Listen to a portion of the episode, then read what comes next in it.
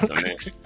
少なくとも勝ち負け、勝ち負け、勝ち負けにしたいですよね、巨人をね。まあね、そうなんですけどね。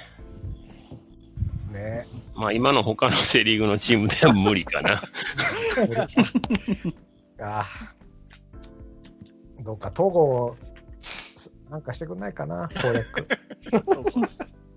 あの、東郷と菅野のキャッチボールのやつって見ました？動画。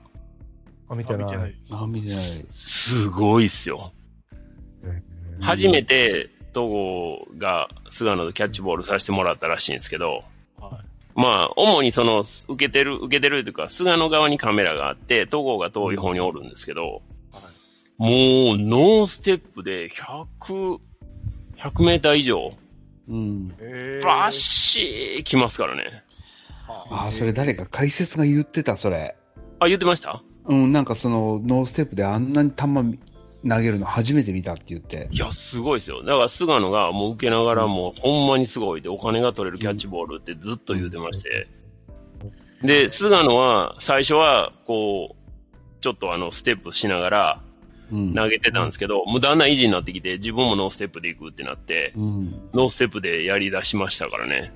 うんすごかったですよ。まあ、ほんま短い動画なんで、また時間あったら見てもらったらいいと思うんですけど、ほんまにすごいです。ほんで、あの、ありがとうございましたで終わって、うん。遠くから戻ってきた、あの、統合にカメラが寄っていって、あの、菅野さん褒めてましたよって言ったら、いや、もう手が痛くてもう大変ですよ。で、逆に今度は菅野、あの、統合の方が手見せああ、て、なるほどね。もう、こんな手痛いの初めてですって言って、もすげえ。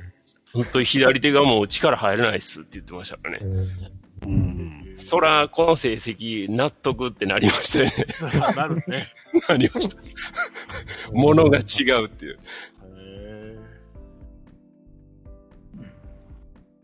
それはあれ神宮にね、あれで、うん統合って。すごいですよね。はい。神宮に？神宮に巨人戦見に行くと、ちょっと早く行くと、絶対ピッチャーがあのピッチング練習で、まずキャッチボールから入るから、絶対見れますよ。おーぜひぜひ見てください、うんそれは。もう、もう黒田の日は、1時間前に行ってずーっと黒田のキャッチボールから東京練習までずっとかずりついて見てましたから。うーん。それでお腹いっぱい。で、だいその試合は0対6で負けると。やっぱり負けるの？負けます。た立山にコテンパンにやられるっていう。ああ、立山が良かった時やよな。かったと。あでした。あの頃の立山ちょっと打てなかったですもんね。そうそうそうそう。出なかった。最近、片手山って時あったんですよね、一時期。う。うんあ最多勝ね。うんあ。った。あった。いやでも本当それは、その試合前ので本当もう80%ぐらいお腹いっぱいで、うんうん。いいもん見たなって感じで帰ってきましたけどね。だから、東郷とかもすごいんじゃないかな。ただ巨人巨人側で見に行く気持ちになれるかどうかっていうのはあるけど。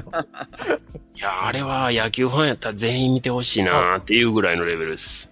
いや、プロのキャッチボールすごいって言うもんね。いや、ほんまね、ほんま縮み上がりますよ。おふわーってなります。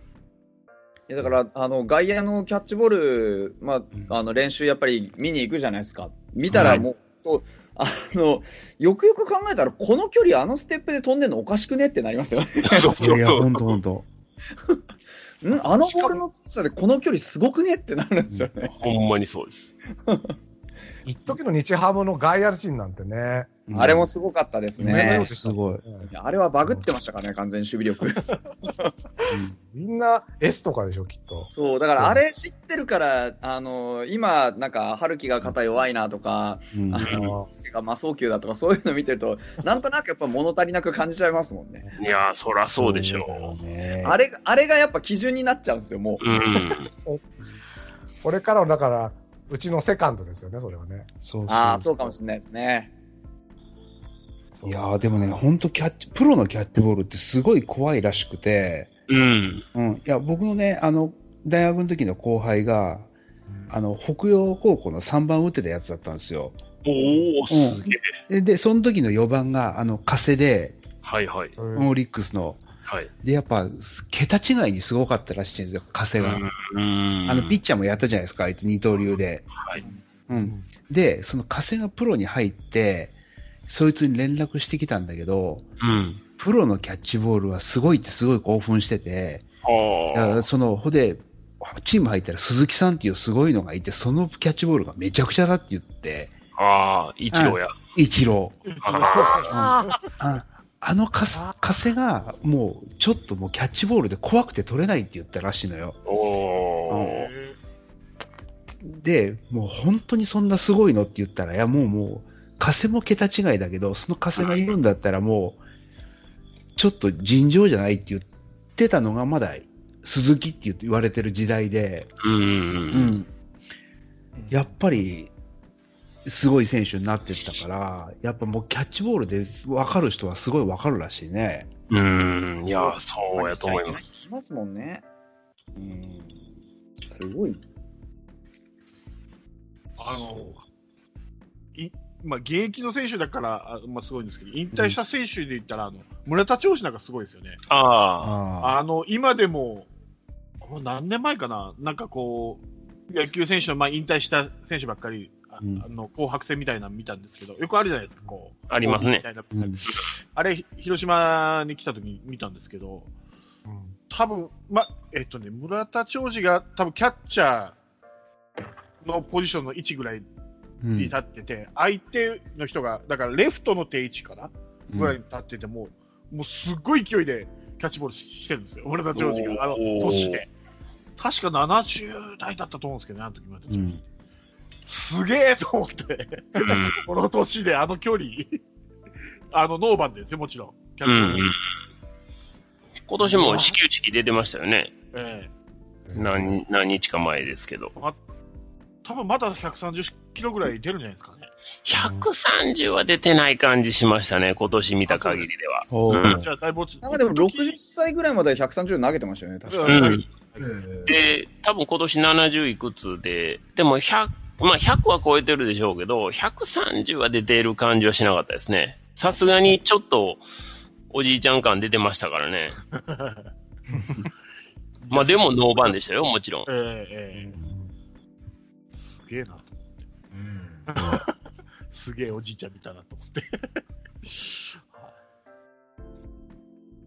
さあ、えーっと、どこまで来ましたっけ ?DNA の、そうですね、交互の話から。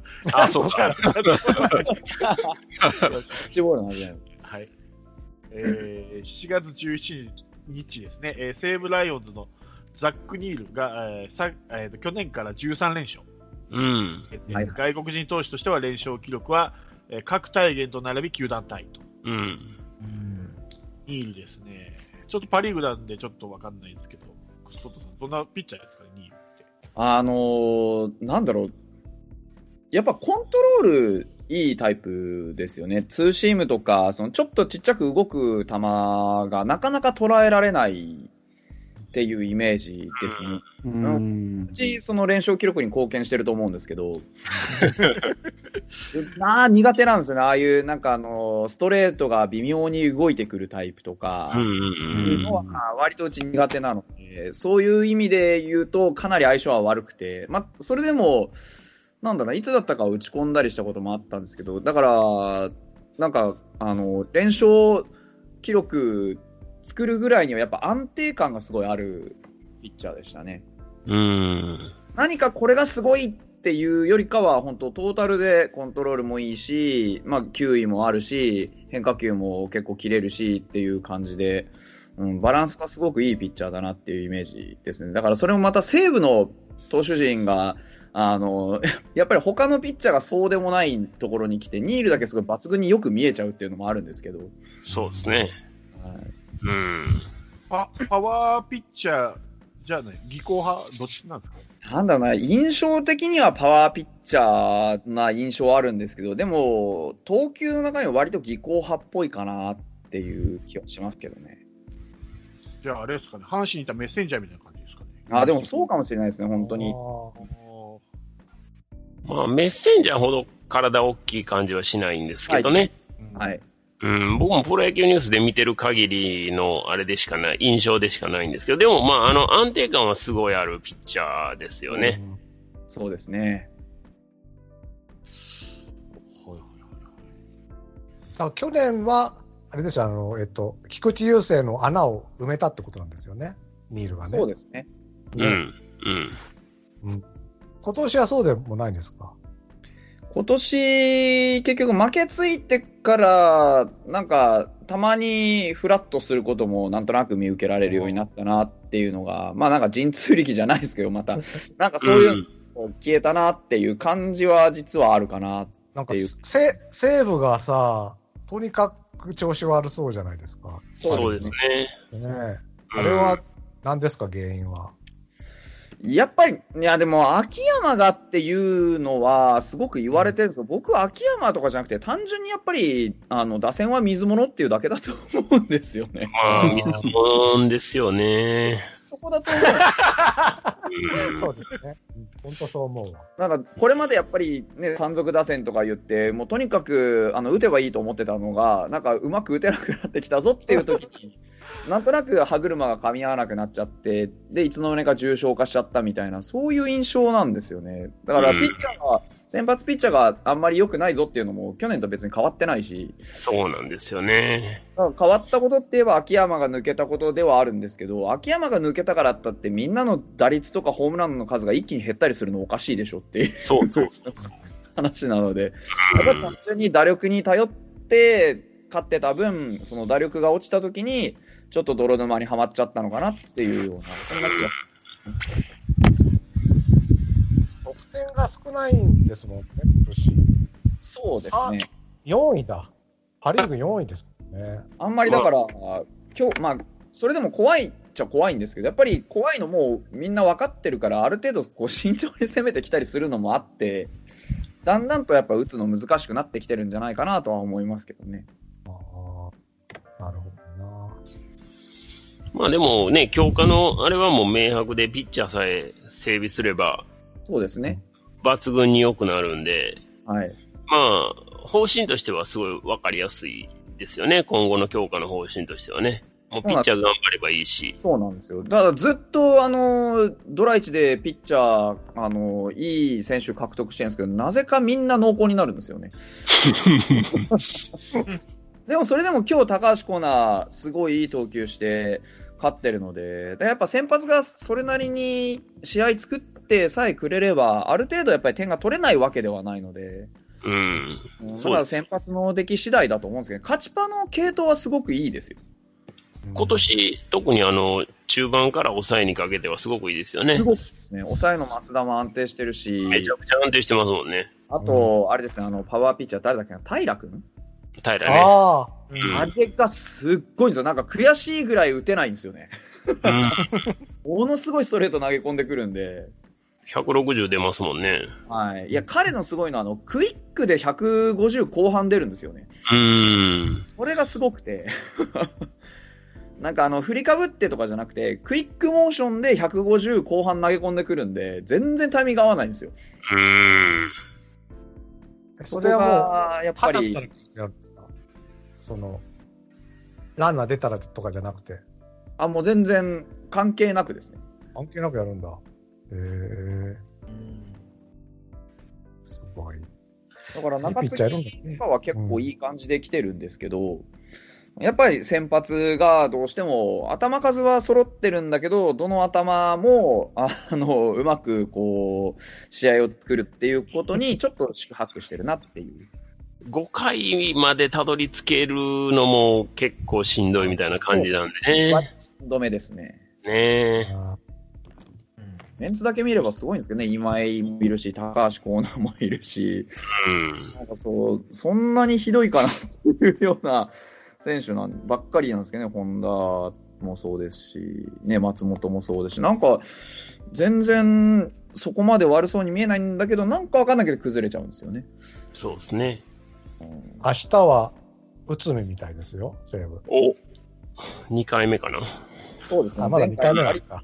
割といいとこまで行ったんですけどね。そう、よかったんですけどね。打線援護なかったっすね。そうですね。ちょっと我慢しきれなくてっていううん感じです。。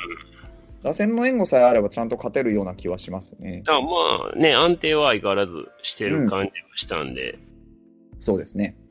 今年中になんとかね、一個ぐらいちょっと勝ち見たいなっていう気はしますね。はいそうですね。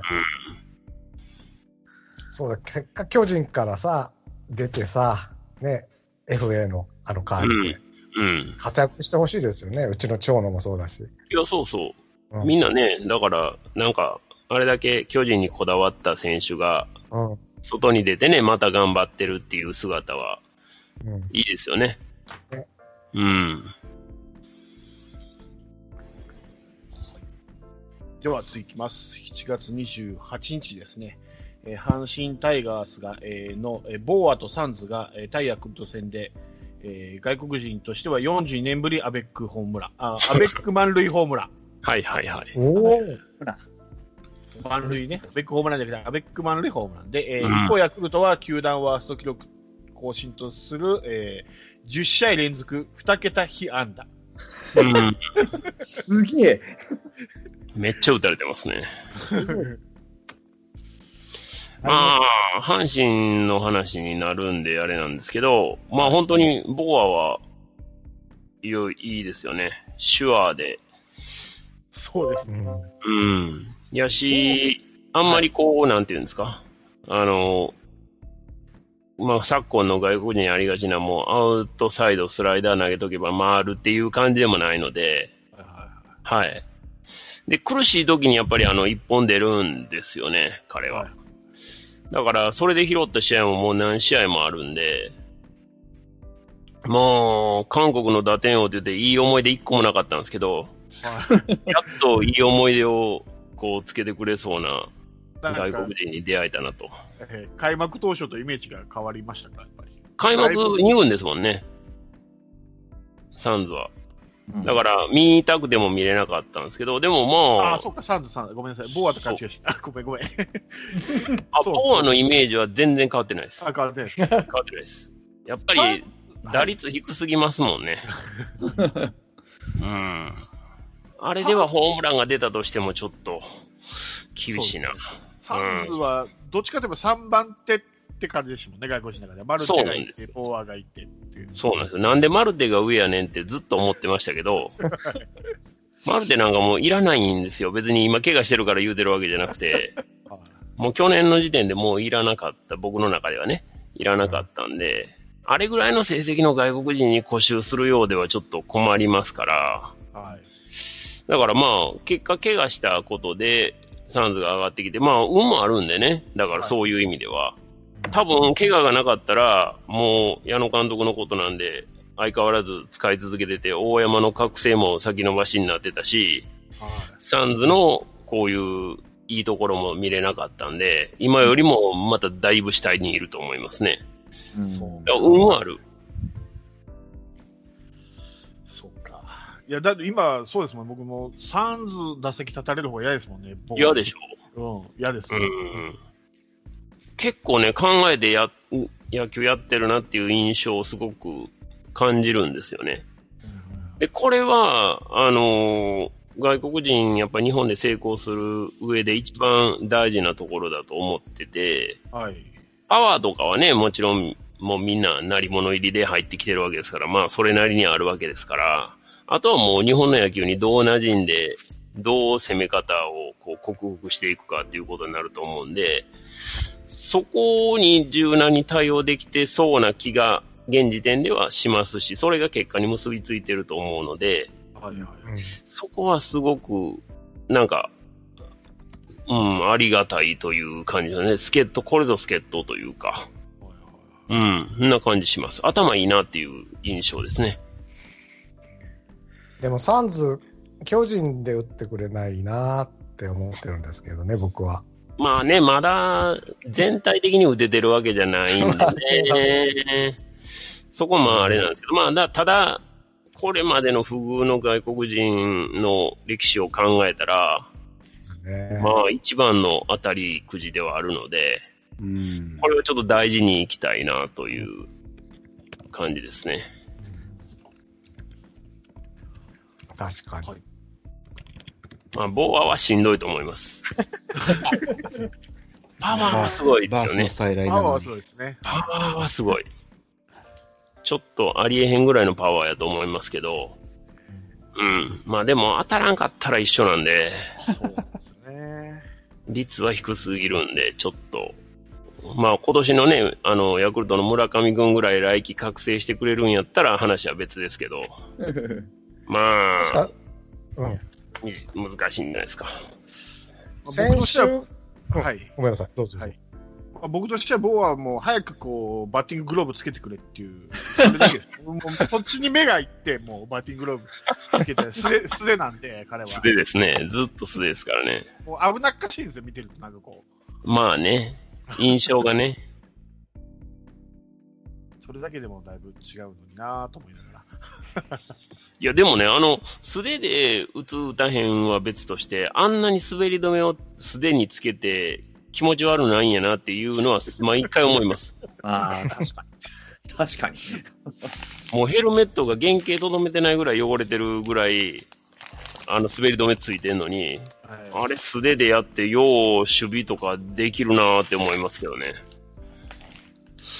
手のひらに汗かくタイプなんかな緊張してるんじゃないですか。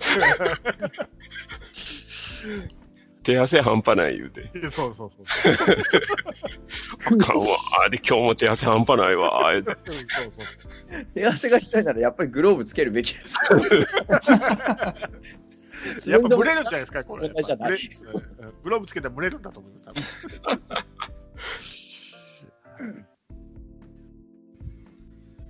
で、えーちなみに、えー同じ日なんですけど、えー巨人の菅野が、えー自身2度目となる月間防御率0.3を記録。すげえ。D リーグ生後は月間防御率0.3以下を2度記録したの史上4人目。お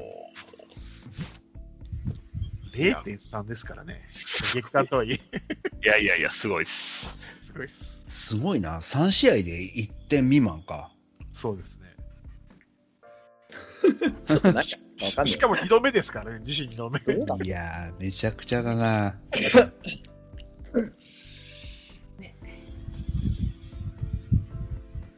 で、えー7月31日、えー福岡ソフトバンクホークス柳田悠岐が月間31得点うん。のプロ野球タイ記録と。うん。また化け物がここにも出てきましたね。あの、ちょっと手がつけられないです、あれ。あの、打点じゃなくて得点だから、あの、帰ってきた。うん。そうん。ですね。ホームベーだって、塁に出る能力がすごいんで、あれ本当、今多分、あの、全打席申告敬遠しても多分お釣りきます。いや、もうほんま、松井の5打席連続敬遠じゃないけど、はいそれぐらいやって調子崩させるぐらいじゃないと、ちょっと手つけられないですよ。無理ですね。あれ、あの、ストライクゾーンに投げようもんなら全部持ってかれんじゃねえかっていうぐらい今、あの、投げるとこがないです。ないですね。あー確かに打ち損じを待つしかない。そうですね。もうほんまにそんな印象ですね。うん、だから、やってて、あ、なんか、あ、こいつは相手にしちゃいけないやつだなってなります。早くメジャー行きたいなってなるし そのうち目合わせたらお金取れるっていうね。えーそそのうち満塁でも敬遠されそうですね。いや、いやでも、それぐらい、それぐらいですよ、今は。振って単打で済む気がしないですもん、だって。うん。あ、そう、あの、ちょっとし申告敬遠の話で、北斗さんとペプさんに聞いていいですかね。はい。どうぞ。あの、い今、笹岡さんの必殺技でですね、スリーボールですか、そう、ノノースリー、ね、今週はですね、ノーツー、ツーボールナッシングから申告敬遠したうん。超必殺技を繰り出したんですけど、うん。どう思います？この采配。やっぱね、本当にリズムが悪いんですよ。で、しかもね、スリーボールになるじゃん。スリーボールになったら、うん。なんかベンチでどうどうする？どうする？って言って、うんワンテンポあって、ピッチャーもどうしようかってなってから、申告敬うん遠とか、ああ、なるほど、なるほど。本当にねうん。カープ、のリズムにならないの。うんうんうんなうん。か優柔不断なんですよね、け結果、言ってみうん。うたんら。。で、だこういうやりだ、だったら僕は4球目をね、先週も言ったんだけど、ちゃんと投げさせて敬遠の方が僕はいいと思ってるんですけど、これはどう思いますかね？ああ、なるほどね。まあ、あの、結局2ボールとか3ボールになるまで申告敬遠しないってことは、状況次第で敬遠にしましょうっていう話になってるってことですよね。そうなんだけど、もう今や、うん。必殺技をピッチャーも知ってるから、うん。必ずノースリーにするんですよ。だからピピッチャーが申告敬遠に従ってるってことですか？んなのか、まあ勝負できないんでしょうね、け結果。ああ、そうかそうか。途中で、その、ボールになって、カウント悪くなったら申告敬遠になるから、勝負に身が入らないと。だ監督に優柔不断がピッチャーにも乗り移って、ああ、なるほど、なるほど、なるほど打たれ。ちゃいけない。だ僕は打たれてもいいと思ってるわけ、監督が申告敬遠しなかったんなら、うんうんうんうん。ちゃんと勝負しろよと思うんだけど、勝負はしないし、うんうんうんでノースリーになった瞬間に、うん。うん瞬間じゃないんだよな、ノースリーになって、1、2、1、2テンポぐらいあって、うんなんかこっそりベンチが出てきて、僕もそこもね、もうノースリーになったら、するとするんだったら、なった瞬間にベンチからガーって飛び出して、申告敬遠だっていうぐらいの勢いでね、もうやれば、まだこっちのリズムが出ると思うんだけど、それもないし、うん。だったら僕はね、ピッチャーがリズム作ったことで4球目投げた方がいいと思うあなるほど、なるほど。っていうのが、ただまあ、4球目投げることによってリスクはありますよね。まあ、リスクはね、あると思うんですけど、僕は今の話を聞いてて、その、だそれはどうなんかなと思ったのは、結局、そのバッターに対してカウントが悪くなったら歩かせましょうっていうことを、まあちょっと、おっとり刀で決めてるっていうことやから、それはちょっと、その、攻めの、こう、敬遠にはならないと思うんですよね。だから、その、戦略的にこいつを歩かして次で勝負ってなったらもう、カウントが良かろうが悪かろうが、先に、あの、歩かした方がいいわけじゃないですか。でも、あわよくば、こいつはカウントをある程度有利に、守り側が有利に進めることができたら、じゃあその勢いで勝負に行けっていうことになるわけやから、うん。まあ、あの、最初っから、こいつ外して次で勝負っていうのが僕は一番いいと思うんですけど、うんそれを、その、カウントが良かったら勝負。悪くなったら敬遠っていうのも、それも悪くなったら敬遠も、ラロッカさんが言うようにすぐに出るんじゃなくて、ちょっとワンテンポ、ツーテンポあってから出てるようでは、まあ、よろしくないんじゃないかなとは思いますね。その、ピッチャーとしても守りがでも特にしんどいんちゃうかな、という気はします。いわゆるよく言う守備のリズムというのが、うん、出ないんじゃないかなと思うんですね。打たしたらええやねえかって思ってる選手が多分めっちゃおるんじゃないですかね。そうなると、こう、リズムが悪いし、で、次の攻撃にも差し支えてきて、またそのフォアボールの結果、まあ、ゼロで抑えれたら、あ、なるほどねってなると思いますけど、まあ、必ずしもゼロでは収まらへんと思うので、そうなってきたら、いやーってみんなが、もやもやを抱えたまんま次の攻撃に行ってもなかなかいい結果は出ないんじゃないかなという気は僕は今の話を聞いてて思います。なるほど。うん。もう草本さんなんか申告敬遠とかどう思いますかね？栗山監督も割とやるんですよ。うん。あのーまあ、大体そういう時って、例えばランナーが二塁とかにいて、で、ちょっとこう長打のあるタイプのバッターが打席に立っていて、で、こう、際どいところを攻めていこうとするんだけど、どうしてもその、まあ、例えば若いピッチャーとかで、あんまりコントロールうまくないピッチャーだとカウントを悪くしちゃって、うん。で、その、大体そういう時って、ストライク欲しがりに行って、うん。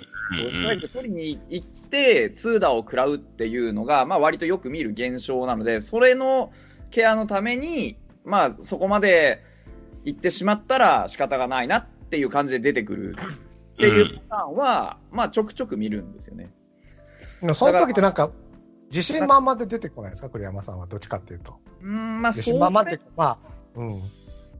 なそうでも自信満々、うん、そうかな。まあ、ただ、なんかこう、やれやれどっこいしょみたいな感じで出てくる感じではないですね、確かに。ですよね。ですよね。いまあや、僕そこを本当直してほしいんだよな。なんか計画、計画的に、もうだからあらかじめ、やっぱまあそう、あまああらかじめなんですけど、その、うんこのピッチャーはこういうカウントにしてしまったらもうちょっと無理だなっていうのをあらかじめ決めておいて、で、なんだったら栗山さんそこで申告敬遠した後に投手交代とかするんですよ。うんうんうんうんだからそう、結構その、なんだろう、まあ、結果フォアボールか、その安易にストライク取りに行ってヒットかだったらフォアボールを上げるんで、その代わり投手交代してその場をしのぐみたいな使い方をうんちょくちょくしてる印象があるので、うんなんだかな、そう、まあ、じゃあ鼻からこう、敬遠しとけよっていうよりかは、その、なんだろうな、そこを勝負させたいんですよね、やっぱり。うんうんうんそこを勝負をさせて、で、まあ、勝負させた結果、カウントが悪くなって、んで、その、打たれる確率と、そのフォアボール出す確率とっていうのを天秤にかけたときに、いや、まあ、リスクがより少ないのはフォアボールだよなっうん。ていう選択肢なのかなっていうふうには理解はしてるんですけど、うん。うん、まあでもどなん 最初から、最初から、なんだろうな、でもやっぱ意味、意味的にはちょっと最初から申告敬遠するのと、こう途中でやっぱりダメだなって言って敬遠するのだと、やっぱり何か違う意味があるとは思うんで、そうですね。うん、だからなんかその辺の、こう、微妙な機微なんだと思うんですけどね。うん。だから、栗山さんはそうでしょ。だから僕は笹岡さんは同じ意味にしか見えないんですよね。うんうんうん言ってみれば。だうんだったら申告敬遠すりゃいいのにってことなんだけうん。うど、んうん僕は、僕もどっちかっていうと、勝勝負派なんですよ。うんうん要は、例えば、ランナー二塁にいて、うん。強打者を迎えました。で、強打者にヒット打たれたら1点取られますっていう状況の時に、うん。でも、打たれても1点なんですよ。うん。でも、その強打者を申告敬遠を出すと、塁が埋まることによって、うん。ものすごいうちのピッチャーはピンチ感を背負って、こっからお連続押し出しとかが始まっていくわけです それは塁を埋めることより2連続押し出しの方が問題やから。えーまあそうなんだけど、いや、だから、多分僕は勝負させてヒット打たれたら1点で済んでたと思うんですよ。その回は。でも、その、ラロッカさんが今言ってるのは2塁におってっていうことでしょ？そ二塁におったら一塁の塁を埋めたくなるのは僕はわかるんですけどね。守りやすさからも考えても。そうですね。内野ゴロ打たせれば、あわよくばっていうのがありますね。ゲッツー取れるし。ね、ペプさん、ピッチャーがいいのよ。ピッチャーを信用してるんですよ。いやいやいやいや、そうじゃなくて、どんなピッチャーでも、うち損じゃありますからね、絶対に。まあ守りやすさでを考えたら埋めた方がいいと思うんですけどね。だから、それは両方僕もあると思って、ただうん僕は、ものすごくピッチャーが逆にリスクを背負うメンタルになるなと思ってるんで、勝負してもいいなって思う派なんだけど、うんうん今の佐々木監督って結局勝負しなくても、うん。うん。なんかピッチャーにフォアボールでいいよっていう気が強いのかな。だから、結局、だから、強打者に対したときに、申告敬遠しても申告敬遠しなくても、結局同じような状況になってるんです。うんうんうんそだったらもう申告敬遠した方がいいと僕は思っていて、あの、花からね。うん。うん。だから、その、今のこの本当優柔不断な悪循環みたいのをなんとかしたいなっていう。うん。で、栗山さんみたいに、要は、花から申告敬遠する場合と、勝負させたけどダメだったから申告敬遠するっていう、なんか、意味合いの差みたいのが本当見えないんですよね。うん。だからそこがね、話を聞いてて、その引っかかるとこではあるんですよね、ラオカさんの。だから、あの、それぐらいほんまに迷いがあーベンチにある、見て取れるんであれば、それはやっぱり監督の問題やと思いますし、で、監督がピッチャー出身じゃないですか。だから、ピッチャーが嫌なこと多分分かってると思うんですよね。まあまあ、もちろん時代が違うので、その時嫌か嫌じゃなかったかっていうことを無理やり今に当てはめるのはちょっと難しいとこはあるかもしれないんですけど、って考えたら、その、その、ラロッカさんが感じてる優柔不断さみたいなところがもしほんまにそうなんであれば、これはちょっと監督との資質として大問題かなという。そうなんそそうでね、今日はちょっと申告敬遠じゃないですけど、栗に140何球投げさせて、終わったっていうのがあるんです。まこれもだた、から、まあ、14日間これから試合があるから、中継ぎは投げさせたくないっていう気持ちはわかる。うん。でも結局、まあ、2-0で負けてた段階で9回もその先発の栗に投げさせて、うん。ここでも、だから結局、あーツーアウト取った後にいろいろダラダラダラダラしちゃって、結局ここから3点取られるんですけど、うん。そのダラダラの間に球数が増していくんですよ。うん。うん。でも120、130のところでもう切ってき、もうやめて切って、うん。例えば別に負けてもいいのよ。そのうん中継ぎを出して、栗が130球です。終えましたみたいなことができなくて、なんとなく投げさせて、あー、ツーアウトだからあとワンアウト、ワンアウト、ワンアウトって言ってて、140球になっちゃうんですよ。いやー、ちょっとそれは問題かな。これが、その、最初の方の森下も大瀬良もそうなわけ。だから、大瀬良問題、ありましたね。完投させて、もはい森下も完投、森下も9回に完投させたいからって言って、うん。でも結局アウトが取れなくて、だらだらだらだら130球までぐらいまで投げたところで交代。うんで、。そこで結局、次のカードは、疲労で飛ばしますみたいうん。うん。うん。なっちゃうんですよ。うん。うん。そうじゃ意味ないですもんね。ちょっとね、だから、それが結局60試合経過しても同じことが起こっている。そして、最初に開幕戦でうん。一番打者に置いたピピレラを、結局61試合目にまたピレラを一番に戻すという、お帰りなさいピレラっていうね、お帰りなさい笹岡さんなわけですよ。要は開幕戦の。はいはいはい。結局進歩し、しちょっとしたかなと思ったらやっぱ戻っちゃったっていうことで、うん。まあ、本当に今、暗淡たる、だから黒田じゃないと、ビーズのレッド引かないと今日はやってられないっていう。まあ、そこの結論はよくわからないんですけど、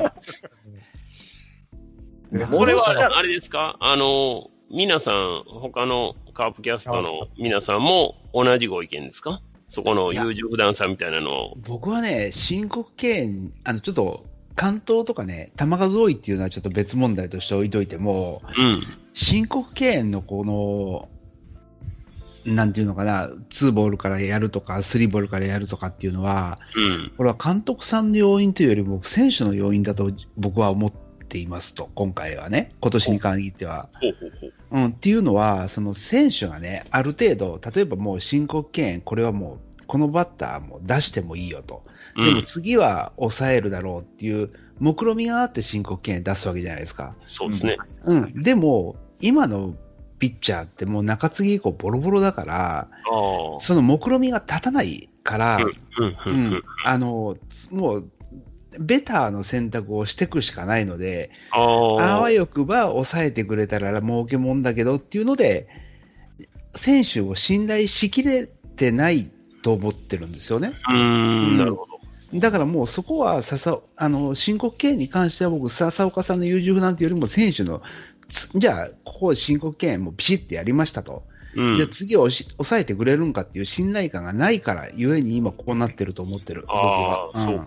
計算をしたくても、その計算が立たへんから、そう。状況状況で変えていくしかないと。そう。だから、塁を埋めたところで、次がちゃんと、フォアボール出さない保証が全くないの、今年は。なるほど、なるほど。うん。はい、そうです。うん。まあ、監督もじゃあやりたくないけど、苦肉の策でやるというのがバーバブさんの意見だってことですね。。そう僕はそう思ってる。なるほど。うん。うん。そうなると、まあ、一転して笹岡監督かわいそうっていう話になっちゃいますよね。その気持ちがピッチャーに通じて、うピんッチャーは勝負してくんないんですよ、結果。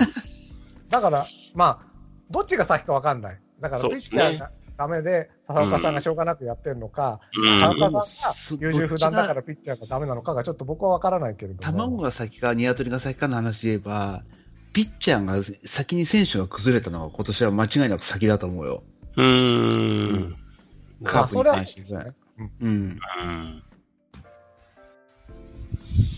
でもそこは信用してやっていくしかないんじゃないですかね。だから、そこも、なんか決断力がないっていうか、もうい、やーでもここでこれが、出したんだからっていうぐらいにもう、それがハリボテでもいいんですよ。ハリボテのピッチャーだとしても。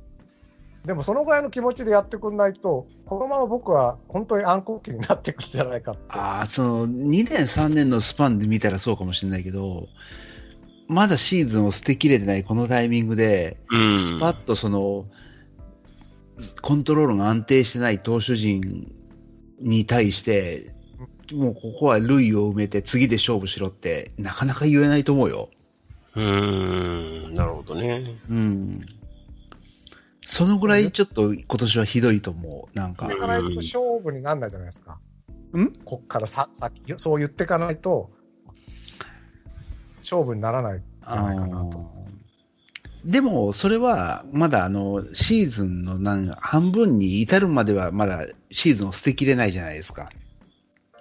でも、うん半分を過ぎた今だったら、うん。来年以降を踏まえてうんやってってもいいかもしれない。もう優勝の目がなくなったらね。なるほどね。うん。うん。もうないと思ってますし、それで61試合で今日のピレラ1番からの打順を見ると、本当に振り出しに戻って、打順の話はまあ、まあまあ、ちょっとね、話がね。全部繋がってると思ってるなんかあれじゃないですかね、あの起用の妙みたいなのが、あのラロカさん言うように、一周回って戻ってきたっていうよりかは、多分これまでいろいろ、なんか、まあ、あのこっちから見て、いいなって思ってたことが、多分笹岡監督の中で、しっくりきてなくて、やっぱりこっちで行きたいんだよなっていう、笹岡監督なりの理想が多分ここに詰まってるんだと思うと、この打順とかこの選手起用で何をやりたいかの方が重要になってきますね、多分。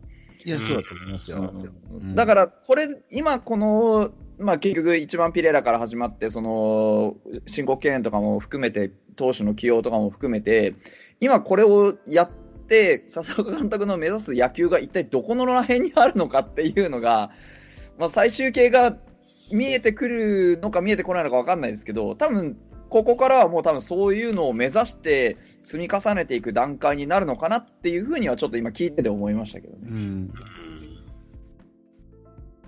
まあそう。